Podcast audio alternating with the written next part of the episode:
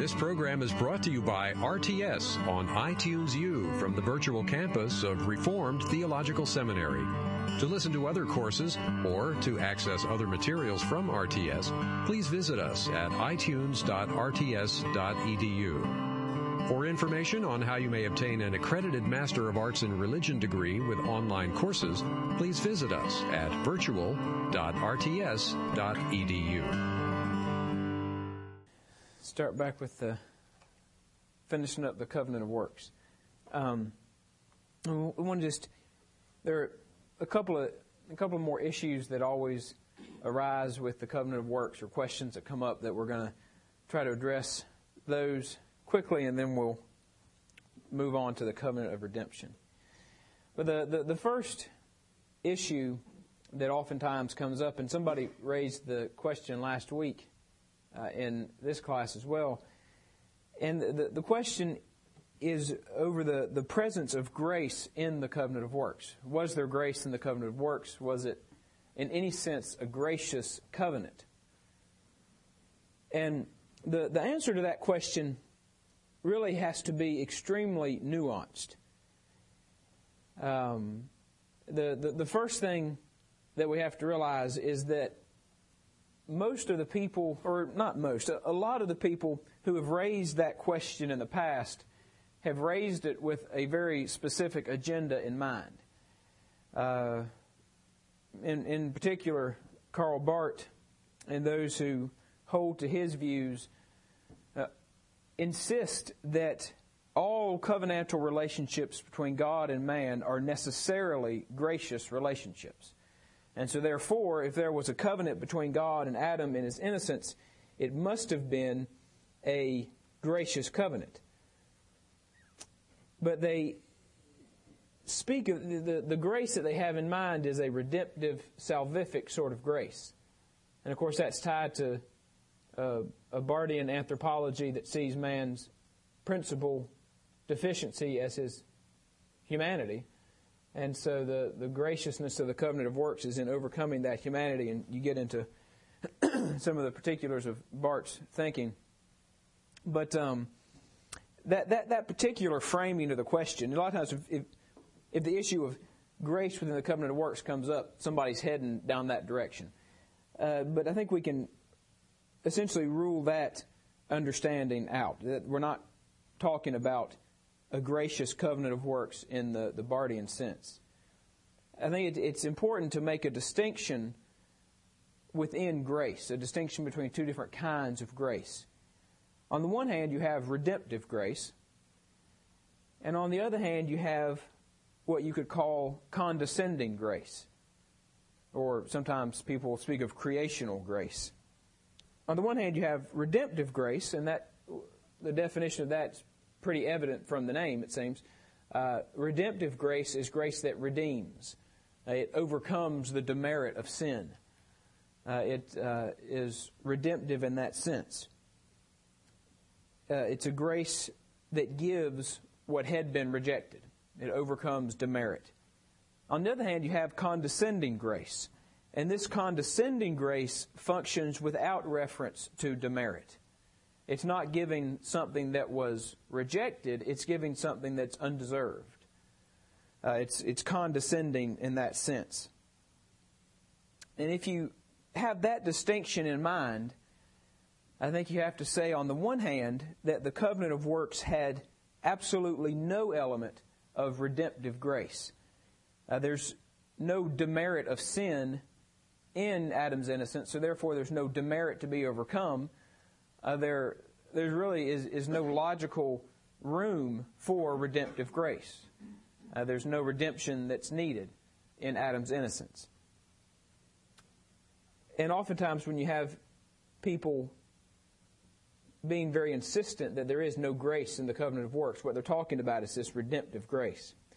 But on the other hand, I think we do need to say that the covenant of works was filled with condescending grace. Uh, God created man. He breathed into him the breath of life. He made him in his own image. Uh, he gave the man creation ordinances that guided him toward happiness and fulfillment. Uh, in the focal aspect of the covenant of works, God held out the promise of eternal life. you know, you could go through a whole litany of aspects of the covenant of works, and it's clear that in the covenant of works, God was giving man what he undoubtedly did not deserve. Uh, simply because man was God's creature, he owed God obedience. Uh, the very fact of Adam's creation meant that he owed allegiance and obedience to God. Uh, God didn't have to give Adam uh, the blessedness and the joy of marriage and procreation and labor and Sabbath uh, on top of his obedience. He didn't have to hold out eternal life. He didn't, God didn't have to annex all of these blessings to man's obedience. Man owed obedience simply because he was created of God. And so, in God's giving of all of these blessings to man, there's an undeniable element of grace, of this condescending sort of grace. Um,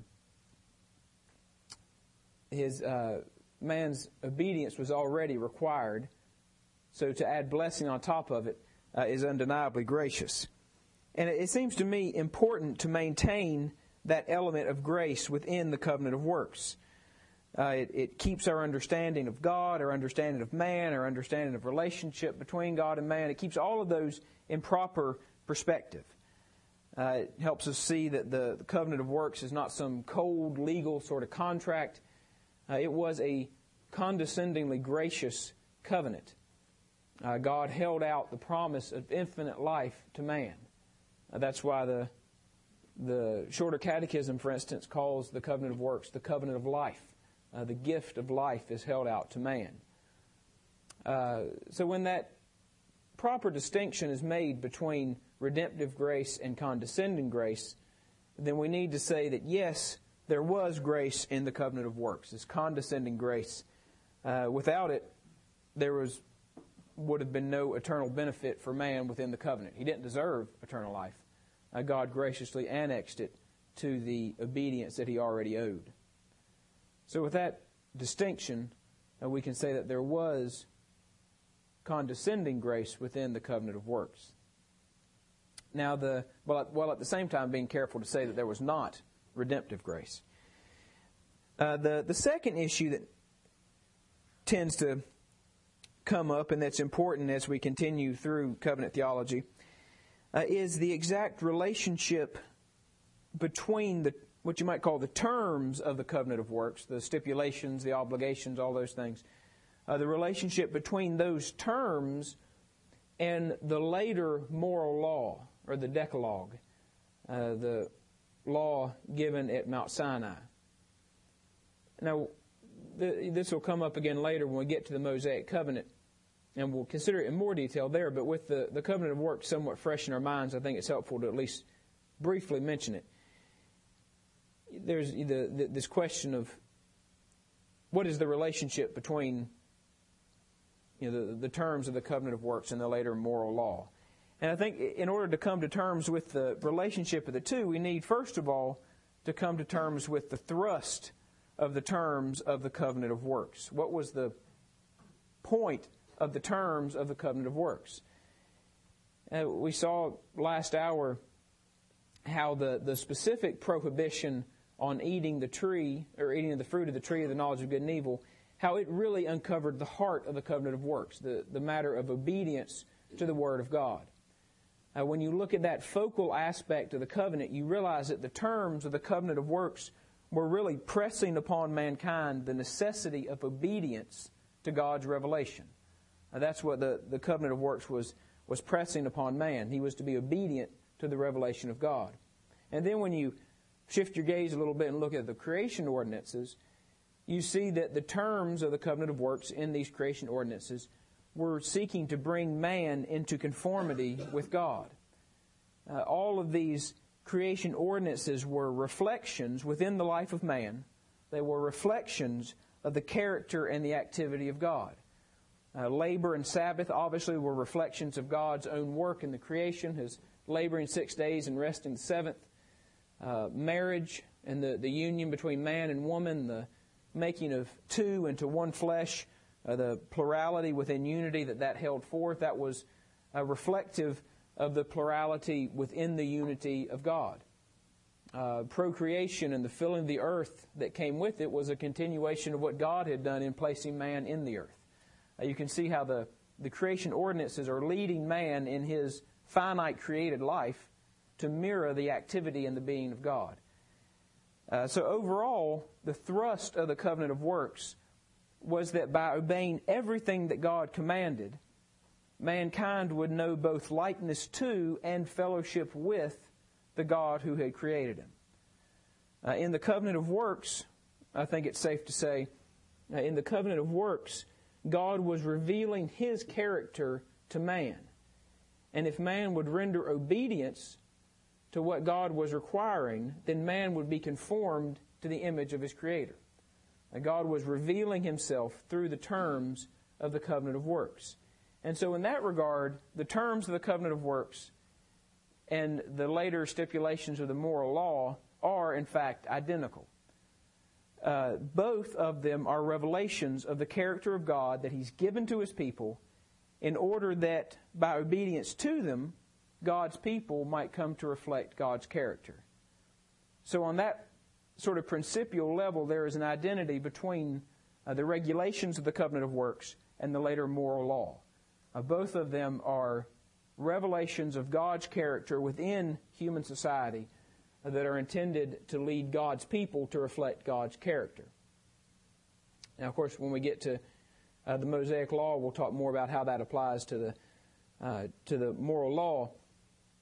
But for the time being, I think we just need to note, while the particulars of the covenant of works are fresh in our minds, we need to note that uh, underlying the specific ordinances and the prohibitions of the covenant of works, there's both a disclosure of the character of God and a call for man to render obedience to the revelation of God, both of which work together, uh, intending to draw man into a, uh, a display of God's character.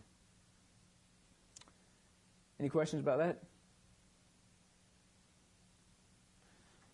All right, the, the next thing, the third issue uh, that we need to address is one that we we're starting to get into at the end last hour, and that is the, the current validity, if you want to put it that way, of the covenant of works.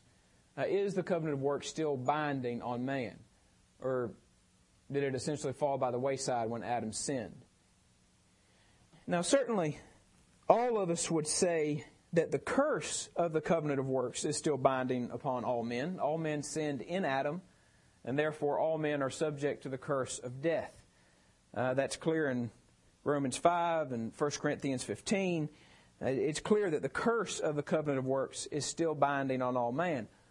But what about the terms of the covenant of works? This demand for obedience uh, to the law of God, is that still binding on all man, all men? Are we not only consigned to die, but are we also required to render obedience? Now, in, in trying to answer that question, we need to remember what we the kind of the division that we made as we looked at the covenant of works. You have relational aspects and you have what you could call contractual aspects. And in relation to the relation to the relational aspects, uh, we saw how the, the binding relationship between God and man really is crystallized in the Imago Dei, the, the image of God in man. Uh, as God's image bearer, man stands in the closest of relationship with him. And the scriptures are incredibly clear that even though this image of God has been effaced by sin, it has not been destroyed. Uh, it hasn't been removed. Uh, some theologians say that the Imago Dei was lost at the fall, but I think the scriptures are clear that it was not. Uh, just a, a couple of places from Genesis. In Genesis chapter 5, verses 1 through 3, uh, we start to read some of the genealogy of Adam passing through Seth. And there in Genesis 5 1 through 3, it begins by reminding us that Adam was made in God's image.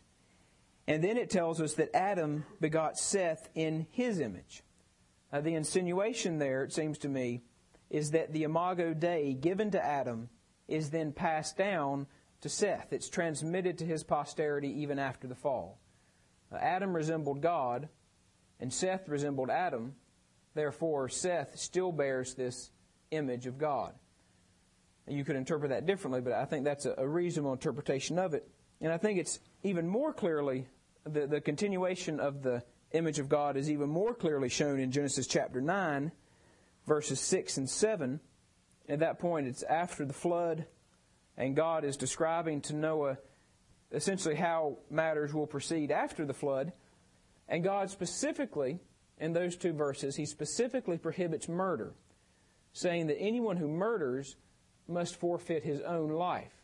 And the reason that God gives for mandating this capital punishment is because man bears the image of God. And therefore, anyone who sins against that image by, by killing man must forfeit his own life as well.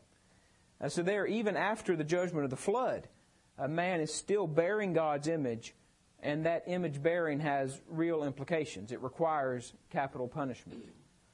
Uh, you get the same sorts of uh, emphases in the New Testament in uh, 1 Corinthians 11, verses 3 through 7, and James 3, verse 9. There are you know, a number of indications in the New Testament as well that the Imago Dei continues. It endures even after the fall. It's been certainly affected, but it hasn't been erased. So the relationship aspect of the covenant of works is still present. We're still related to God as His image bearers. But what about the contractual elements? What about the, the terms of the covenant of works? Now, obviously, the focal aspect of the covenant of works, the prohibition of eating of the fruit of the tree, uh, doesn't exist anymore. There's no tree of the knowledge of good and evil sitting in the middle of town. Uh, the, the underlying principle of unquestioned obedience to the Word of God remains. That certainly endures. Uh, but the specific prohibition of Genesis 2 16 and 17 uh, is, at least circumstantially, no longer relevant. But we do find the abiding significance of the creation ordinances, of those general aspects of the covenant of works. Uh, if you look at Genesis chapter 3, verses 16 and 17, as you probably know, that's immediately after the fall and in those verses, uh, essentially, God is telling Adam and Eve how the curse is going to play out in their lives. And God reiterates each of the creation ordinances that we've considered in class. In verse 16, in his words to Eve, God reiterates the necessity of procreation. She's going to bear children. Uh, there will be pain in childbearing. Uh, also in verse 16, God reiterates the uh, necessity of marriage, uh, with it speaking of how her desire will be for her husband. Uh, in verse 17, God reiterates, when he's speaking to Adam, reiterates the presence of the labor ordinance. A man will, by the sweat of his brow, he'll till the ground. Uh, the Sabbath is not explicitly referred uh, is, not, is not explicitly mentioned, but again, just like we saw before, it's implied alongside labor. And as you move forward in the Old Testament, you find that even before the Sabbath is explicitly mandated at Mount Sinai, uh, the Israelites still are observing the Sabbath and are bound to do so. Uh, in Exodus chapter 16, for instance, you know, the Israelites are on their way from the Red Sea to Mount Sinai and a, a large section of Exodus 16 is taken up with regulations for how the manna is to be gathered on the Sabbath, or rather, not gathered on the Sabbath, is to be gathered in double portion on the sixth day so that it's not gathered on the seventh day so they can keep the Sabbath. And even before uh, the institution of the Sabbath at Mount Sinai, the Sabbath is still present with God's people. Uh, it predates Sinai, it goes all the way back to this creation ordinance. So you see that all of the creation ordinance, ordinances remain even after the fall. Uh, the fall didn't remove the creation ordinances. It certainly complicated the relationship between uh, obedience and reward, but it didn't remove the ordinances. Uh, it's interesting, even when you move into the New Testament, again, you find all of the creation ordinances being reiterated.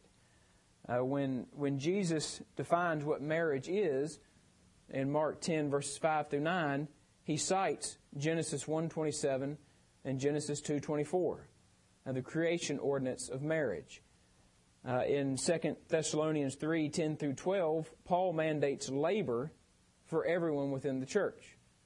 In Hebrews 4 1 through 10, we read of how our earthly Sabbaths anticipate a greater Sabbath to come. Uh, Colossians 2 11 through 12, and its teaching on baptism, which we'll consider later on, uh, it indicates a continuation of the command to procreate. Now, even in the New Testament, you see all these creation ordinances having abiding validity. So I think it's a thoroughly biblical statement to say that today mankind stands not only under the curse of the covenant of works, but also under its terms. We're still bound by the creation ordinances, we're still bound by the requirement for obedience. Uh, the, the, the covenant of works, certainly, obedience to the covenant of works can't save any of us today. We can't be obedient, but that doesn't mean its obligations have been erased. Uh, the, the covenant of works, in that sense, is an abiding covenant. And that leads us right into the, the, the fourth point that we need to make and note about the covenant of works. And this is the one that bears uh, probably on the, the most important aspect of the covenant of works uh, for our theology. Uh, in, in the covenant of works, we see that mankind, even in his innocence, even without the stain of sin, mankind still needs obedience. Uh, he still needs righteousness in order to enjoy eternal, unbroken fellowship with God. Uh, even sinlessness is not enough for blessedness. Man needs positive righteousness, he needs obedience. Now, on the one hand, certainly that condemns all of our efforts at self righteousness. You know, prior to the fall, Adam was sinless, he was spotless, and yet still he needed obedience. Uh, even then, there was this righteousness that he needed that, as we see, was beyond his capability. You know, so if Adam was unable to win his own salvation by his righteousness, then how foolish it is that we think we're capable of it.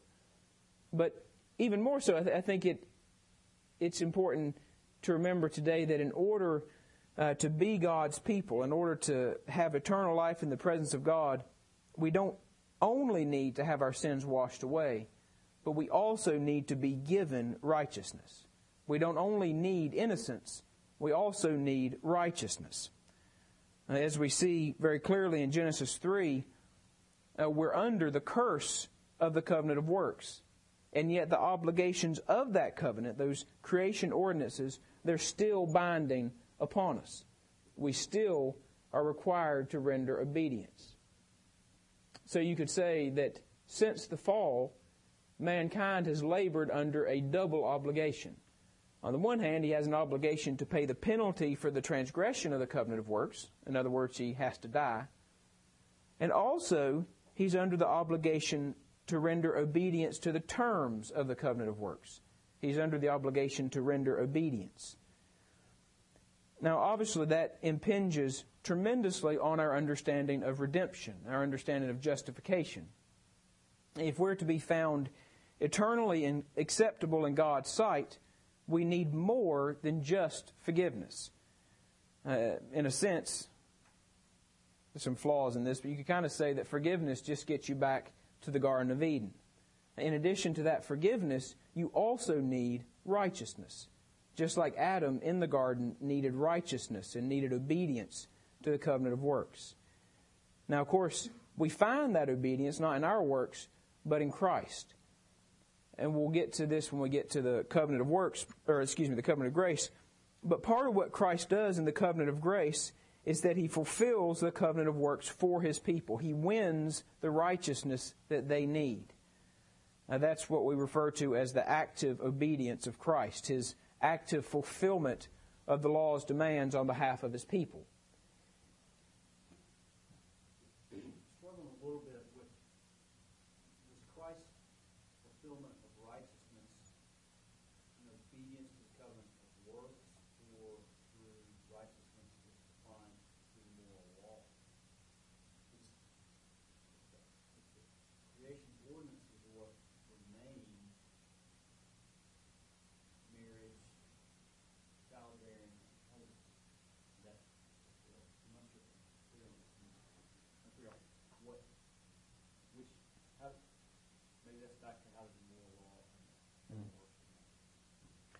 That that that, that kind of gets at how the uh, the covenant works and the moral law connect.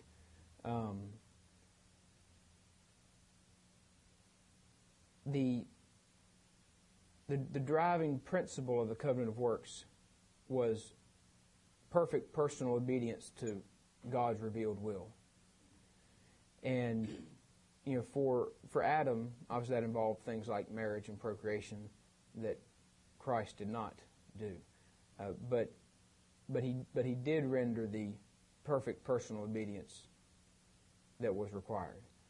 Um, and like I said, we'll, we'll get to that when we in, get into the covenant of grace more about how exactly how in the covenant of grace Christ you say interacts with or fulfills the covenant of works. Um, but he, the, the righteousness that was needed by man in the covenant of works, and that is still needed of man, is the uh, the is the righteousness that Christ comes and wins when he comes under the law and lives a life of obedience to the law.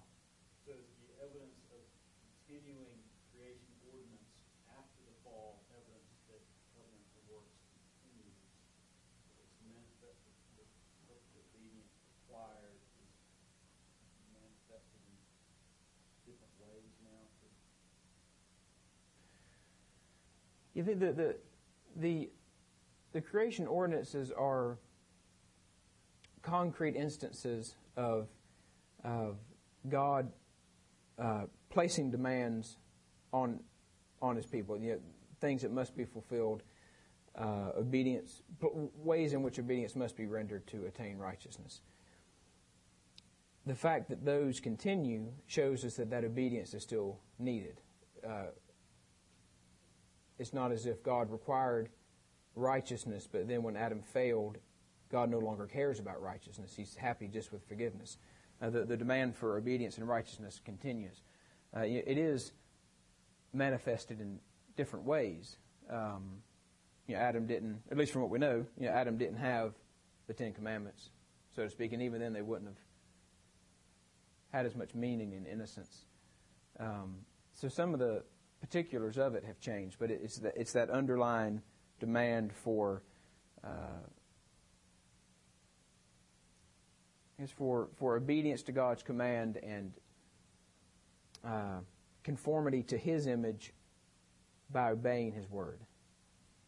I don't know if that's particularly clear at all.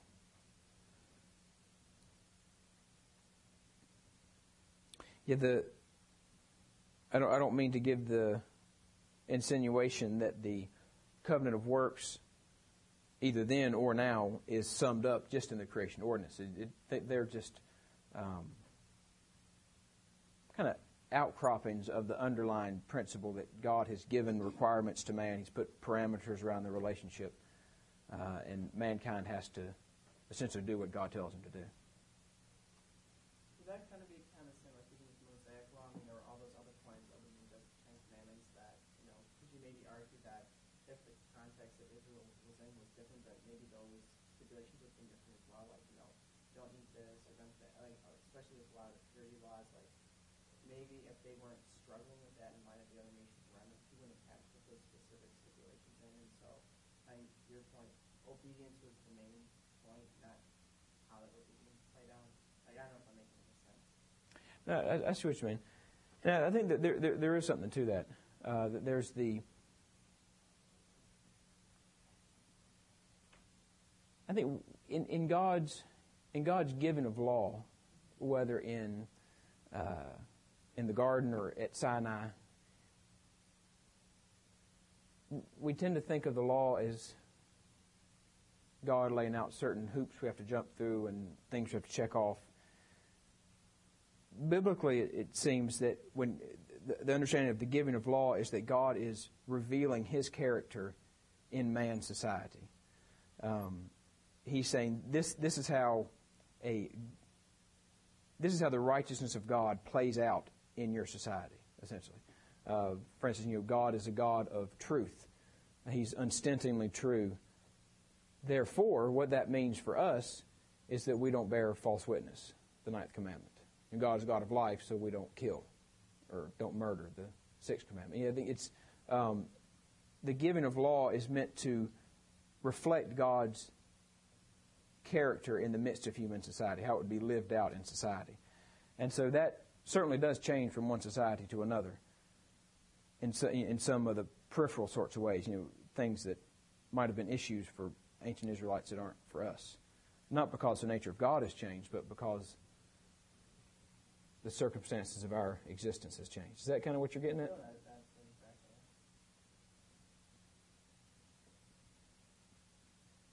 So the, the, whole, the whole issue of, the law is incredibly sticky, and we'll, we'll get into it in more detail, particularly when we get to Sinai. Um,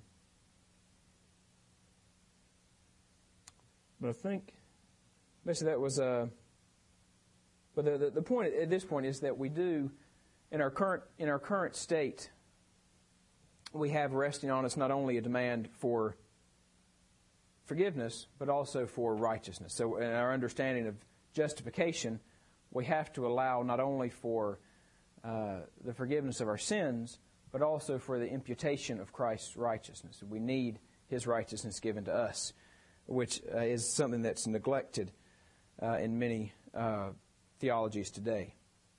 That's uh, important to keep in the forefront of our mind. Uh, there are a couple other areas.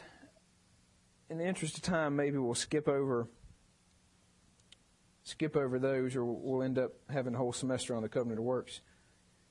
As much as y'all might enjoy that, maybe I won't do that to you. Um, well, I would uh, direct you if you haven't done the, the all the reading in Robertson yet. He does. He has some some good things to say on how uh, the covenant of works shows us God's concern for all of creation. I uh, would suggest you take note of that in particular. Some some challenging material in there. But if nobody has any other particular questions about the covenant of works, we'll just move along. Like I, said, I don't want to overburden y'all with covenant of works stuff. But please do if there are any questions. I don't want to don't want to skip over something that y'all have a question about. All right. Well, we will move on then to the covenant of redemption.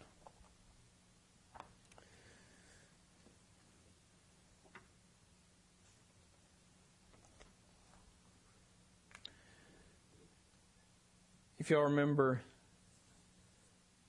the first, I guess it was the first day of class when we had a really quick overview of all of the various covenantal entities, I think I called them, uh, we said that you know if you were tracing the covenants from the foundation of time all the way to the consummation of the age, the first one, the first covenantal entity would be this covenant of redemption.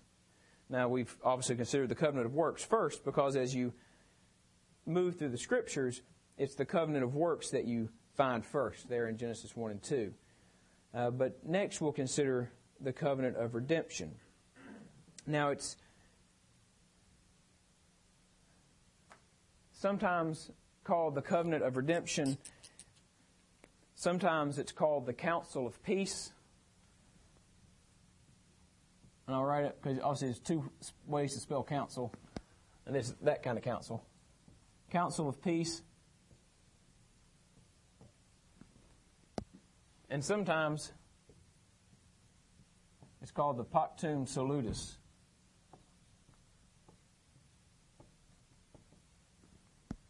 Which is essentially the Latin way to say council of peace, kind of. So, um, or, well, you know, either covenant of redemption, council of peace, Pactum Salutis, all those phrases are used somewhat interchangeably. And they all refer to the pretemporal intra-Trinitarian covenant in which the redemption of God's people was secured.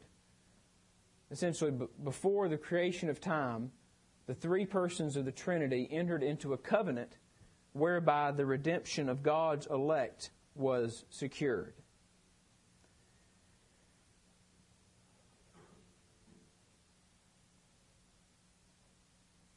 And like I say, um, it's sometimes called the covenant of redemption. The the idea, the the language of counsel of peace, is taken from Zechariah six thirteen, uh, where a, a counsel of peace is referred to. That's where that terminology comes from. And sometimes that sometimes the terminology is used interchangeably, but oftentimes uh, there's a little bit of nuance in the specific terminology that people use.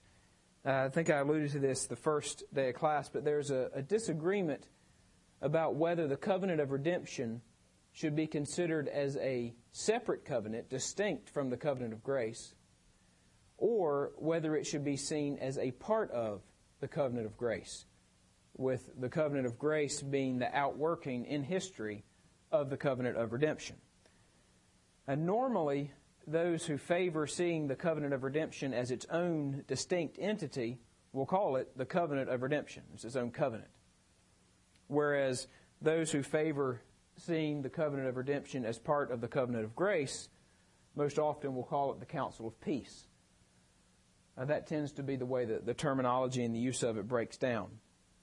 But for the most part, uh, the difference is really a, a, pedagogical, methodological sort of disagreement. There's not really much difference of substance when it comes to theology. Uh, basically, both groups say that the same thing happened, the same pact occurred amongst the persons of the Trinity. They just disagree over how to organize it along with the covenant of grace. I know that there there are there can be at least some implications as you start to work out your covenant of grace, uh, but for the most part, um, they're they're pretty similar. Now, I I for one, and we'll, we'll get to this, but I, I for one tend to think that it's best to understand the covenant of redemption as a part of the covenant of grace. Uh, essentially, the, the pre-temporal intertrinitarian pact that then is worked out in the covenant of grace and you know, the covenant with Noah and Abraham and down through through the, the process of the the covenants. So I most often will refer to it as the Council of peace, uh, but sometimes it's the covenant of redemption as well. Um, but you know whether you pull it out and make it its own distinct covenant, or whether you include it in the covenant of grace, either way, uh, the contents of the pact are generally seen as the same thing. There's this eternal covenant, and in it, the Father, for his part, the Father chooses specific individuals out of the mass of humanity, and he agrees to redeem them. The Son agrees to purchase those elect individuals with his active and passive obedience. And in return for that purchasing, the Son receives both exaltation and the elect people who the Father has agreed to, uh, to give to him and he's agreed to redeem. And then the Holy Spirit covenants to apply the redemption that the Son has purchased to the elect and to preserve them in that redemption until the consummation of the age. Now that's, generally speaking, the the parts of the covenant that you can find in the Scripture. Uh, Michael Horton, in his the, in his book that we're reading, he puts it pretty succinctly this way. He says, "The Father elects a people in the Son as their mediator to be brought to saving faith through the Spirit." That's a pretty compact way of stating it. Essentially, before the ages began, the elect were chosen and their redemption was secured. That's the, the contents of the covenant, uh, the covenant of peace, or the excuse the covenant of redemption, or the council of peace. Now, you're kind of maybe picking up on this theme, but there's not always unanimity on some of these issues. There are some theologians who would take issue with the entire suggestion that we can find a pretemporal intertrinitarian covenant. Uh, if you've gotten to those points in the reading, you see that both Robertson and Murray uh, essentially say that you can't find a pretemporal intertrinitarian covenant. They both would and they both do, hold to the eternal decree of God, uh, the decree of election and reprobation, uh, but they say that it's pushing matters too far to call it a covenant. Uh, it can't really be termed a covenant. But it seems to me that we need to apply the same rubric here that we applied to the covenant of works. If the scriptures speak of these pretemporal, pretemporal intratrinitarian relations as a covenant, then we need to term it a covenant. If that's the way that it's presented in the scriptures, then that's what it is, and that's how we should deal with it. And when you come to the scriptures, you do find that the pretemporal intratrinitarian relations that give rise to the redemption of God's people, they are presented as a covenant. That's the way the Scripture presents these uh, eternal hidden counsels of God. And to get to that position, it's important to notice four different strands of biblical teaching. Uh, all of these strands come together to give us our doctrine of the covenant of redemption. Uh, the first strand of biblical teaching is that the relationship between the Son and the Father is presented as one in which the Son renders obedience and he receives a reward for that obedience. The Scriptures consistently give us that presentation. Yeah, the, the relationship between the Son and the Father is presented as one in which the Son renders obedience and receives a reward for that obedience. We find that theme throughout the Scriptures. The second strand of biblical did you get it that time? Yeah. The the second strand of biblical teaching is that this obedience for reward sort of relationship that it is presented as a covenant. It's not just a an ad hoc sort of obedience for reward relationship. It's presented as a covenant. The third strand of biblical teaching is that this covenantal relationship is seen as eternal. It dates from before the foundation of the earth.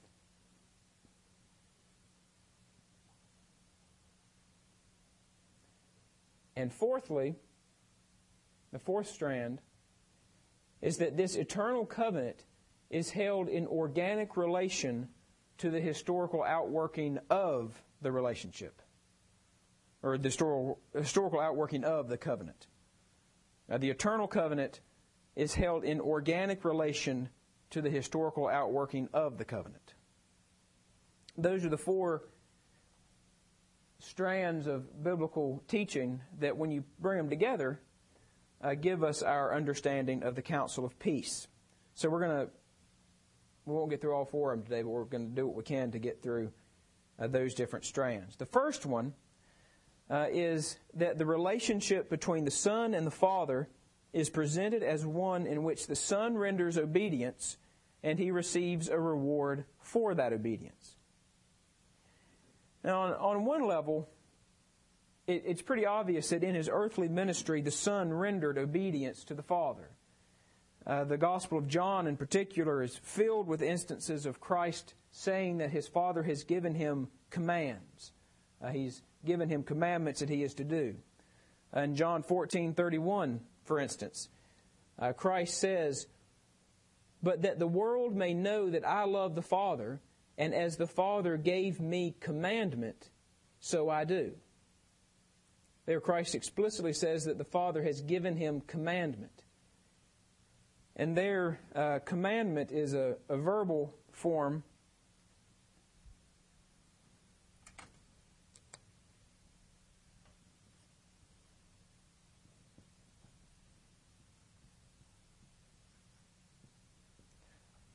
Of intello. Guess that'd be a good phonetic way. Uh, a, verb meaning uh, to give orders or to give uh, commandment. Uh, obviously, the, the, verbal form of uh, the noun commandment. Christ is you know, at a even at a, a terminological level is saying that God has given him, the Father has given him commandments. Uh, you find the same thing, just you know, a couple other places in John, John ten eighteen, John twelve forty nine, John fifteen ten. With with regularity, Christ speaks of the Father giving him commandments. Uh, in Hebrews five eight, uh, the scriptures speak of Christ rendering obedience. You know, these aren't unique passages. I don't want to give you a whole long list of verses. Uh, it's a recurring theme in the New Testament that the Father has given commands to Christ, and Christ has obeyed them. That's a common theme. But you find as you, as you as you look through the New Testament that when Christ is obeying these commands of the Father, he is obeying them for a purpose. And we're going to look at two passages in a little bit more detail to see that. First, we'll look in the Old Testament to Isaiah 53, a familiar chapter of the Scriptures.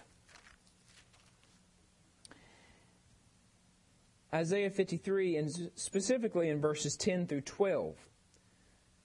Here at the close of the, the chapter. And I'll just I'll read those verses for us. Isaiah 53, starting at verse 10, it says, Yet it pleased the Lord to bruise him, him referring to the servant. Uh, he has put him to grief. When you make his soul an offering for sin, he shall see his seed, he shall prolong his days, and the pleasure of the Lord shall prosper in his hand. He shall see the labor of his soul and be satisfied. By his knowledge my righteous servant shall justify many, for he shall bear their iniquities. Therefore I will divide him a portion with the great, and he shall divide the spoil with the strong, because he poured out his soul unto death and he was numbered with the transgressors, and he bore the sin of many, and made intercession for the transgressors. Now, there in verse 10, the New King James Version, out of which I'm reading, has it, he renders it, it pleased the Lord to bruise him. Uh, perhaps a more clear translation is what you find in the ESV where it translates it as, it was the will of the Lord to crush him. That's a probably a more clear rendering of that verb. Uh, the suffering of the Son, what we know from the New Testament to be the atoning work of the Son, this atoning work was the will of the Father. It was the command of the Father. This is what the Father intended to happen. And then when you get down to verse 12, you see that the Son will receive a reward. It refers to a portion with the great and uh, the Son dividing the spoil with the strong. And the Son is receiving a reward. And why is he receiving the reward? Well, verse 12 says, Because he poured out his soul unto death, and he was numbered among the transgressors, and he bore the sins of many and made intercession for the transgressors. And that's the atoning work that verse 10 had explicitly said was the will of the Father. And so there, Isaiah is making the strongest of links between the performance of the will of the Father and the reception of a reward. Uh, the word uh, that's rendered because uh, in the Hebrew is tahat asher. It's a phrase that has the, the strongest of causal force. Uh, the, the performance of the will of God is the cause of the reception of the reward. Uh, because the servant has done the will of the Father, he receives a reward for his obedience. That's the, what the, the prophet is teaching us. I think it's even more clear if you flip to the New Testament in Philippians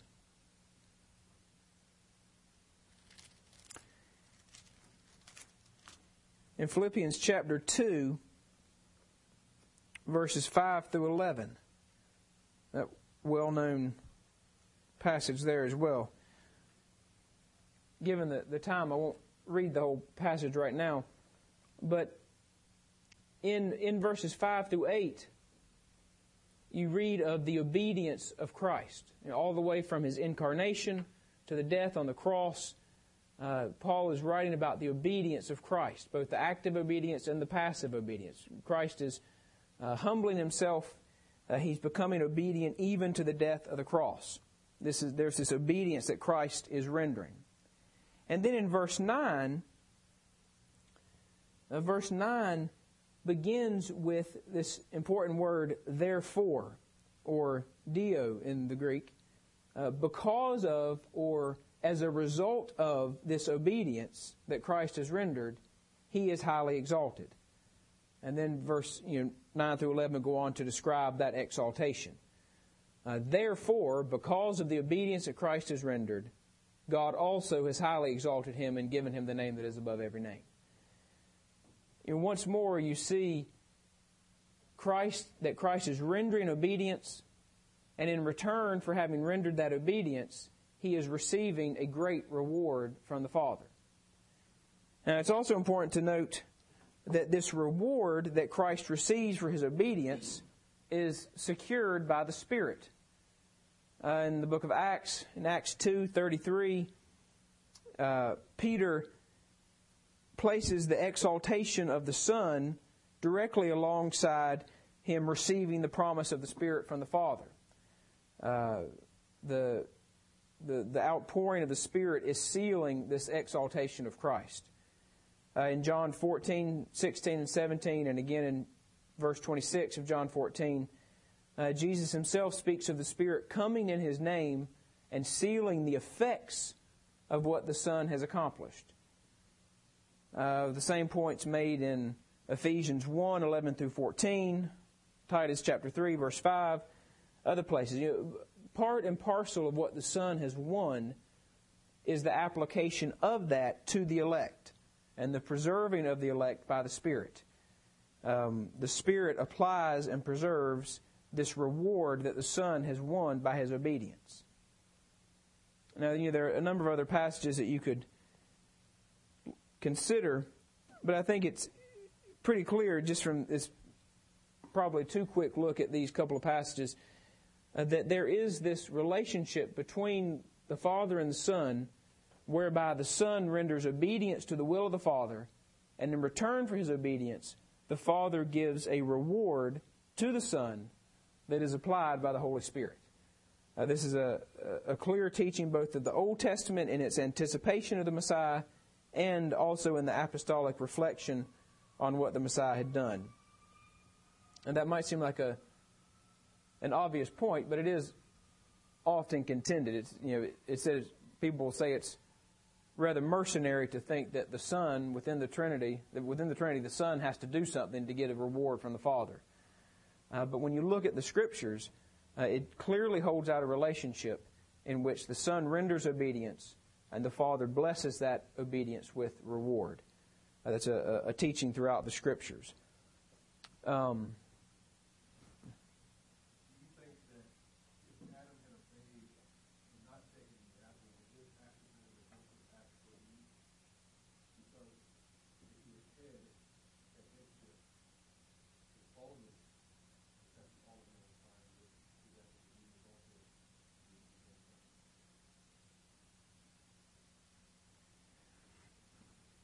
Well, um,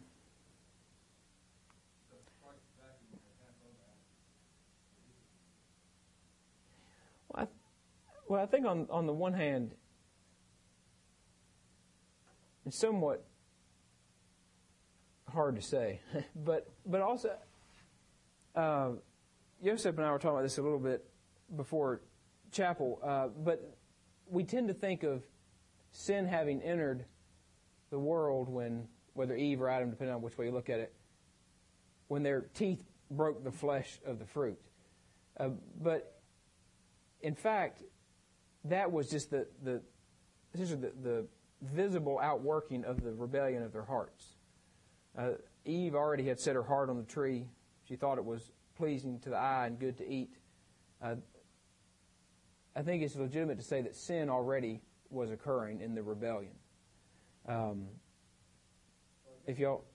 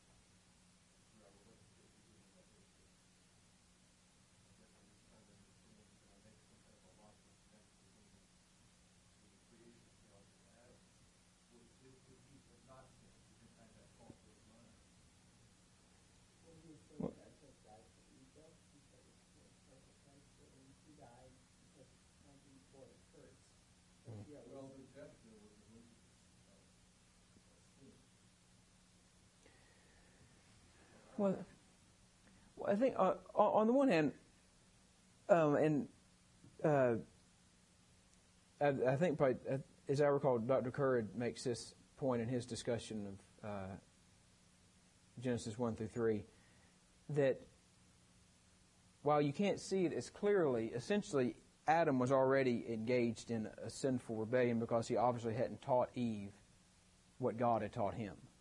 Uh, he, you know, when you compare Eve's, you know, when the serpent asks Eve about the tree, her recounting of what God had told Adam is starkly different in a number of different ways that Dr. Currid brings out pretty clearly, which reflects on the fact that Adam already had been negligent in his duties of telling Eve what she had not been there to hear. Adam had received the commandment about the tree before Eve's creation.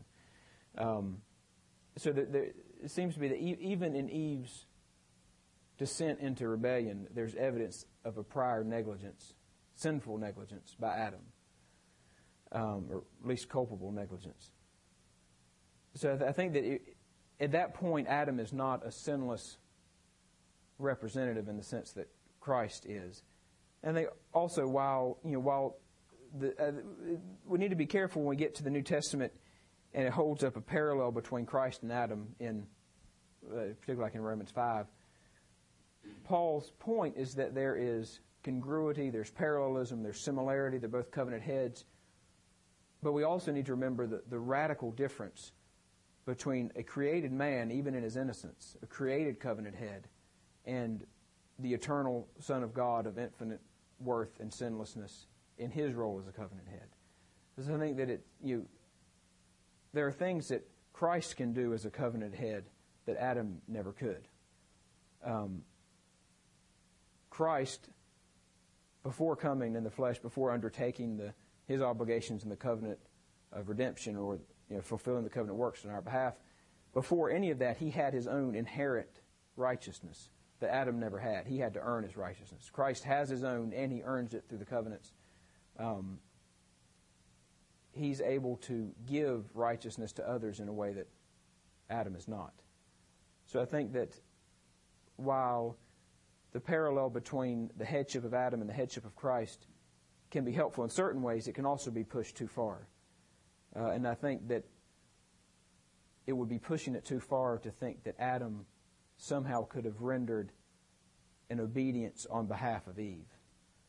Uh, the, the account that we have in the scriptures, I don't think gives any room to think that he could have.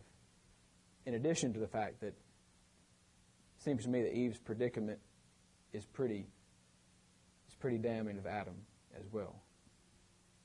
You know, in addition to the fact that the way the scriptures present it, Eve takes the fruit and not like she runs across the garden to show Adam. It says she eats it and she turns and gives it to him. He, he's standing there witnessing her disobedience. And so I, I, don't think that, um, like I said, Adam is not at that point an impeccable covenant head, the way that the way that Christ is. So there are a number of ways in which the parallel is not absolute. So I don't. I think it's justifiable to say that Adam could not have done for Eve even in his innocence, what Christ did for Eve in his perfection. I don't know if that may have just talked around your question, but.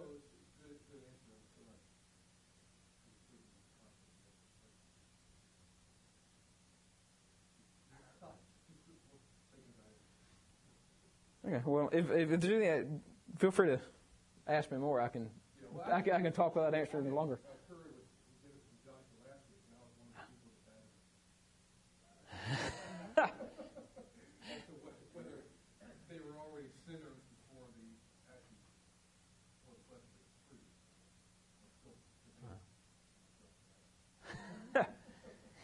um,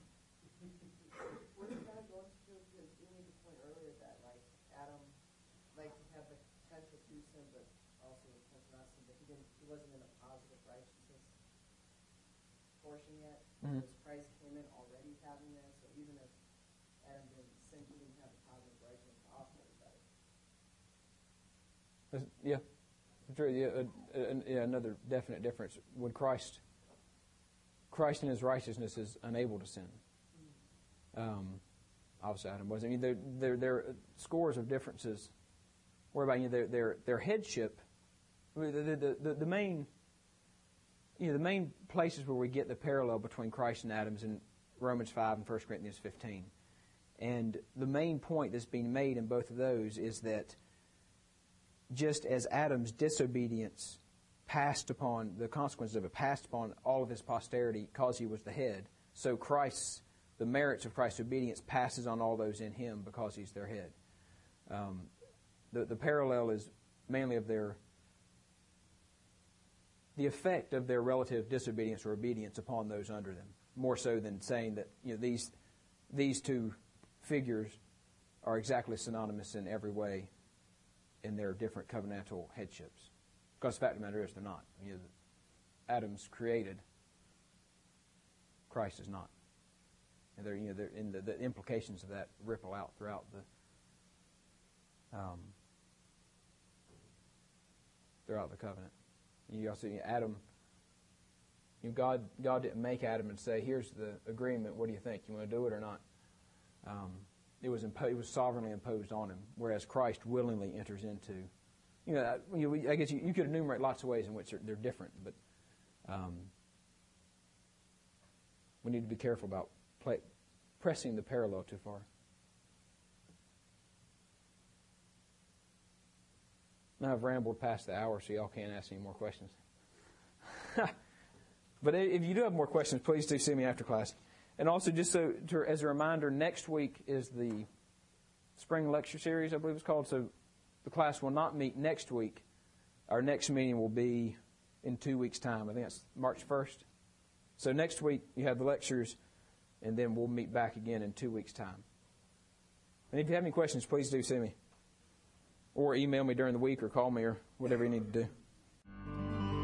The preceding program has been brought to you by RTS on iTunes U from the virtual campus of Reformed Theological Seminary and may not be reproduced or disseminated in part or in whole for sale or for profit without expressed written consent. To listen to other courses or to access other materials from RTS, please visit us at itunes.rts.edu.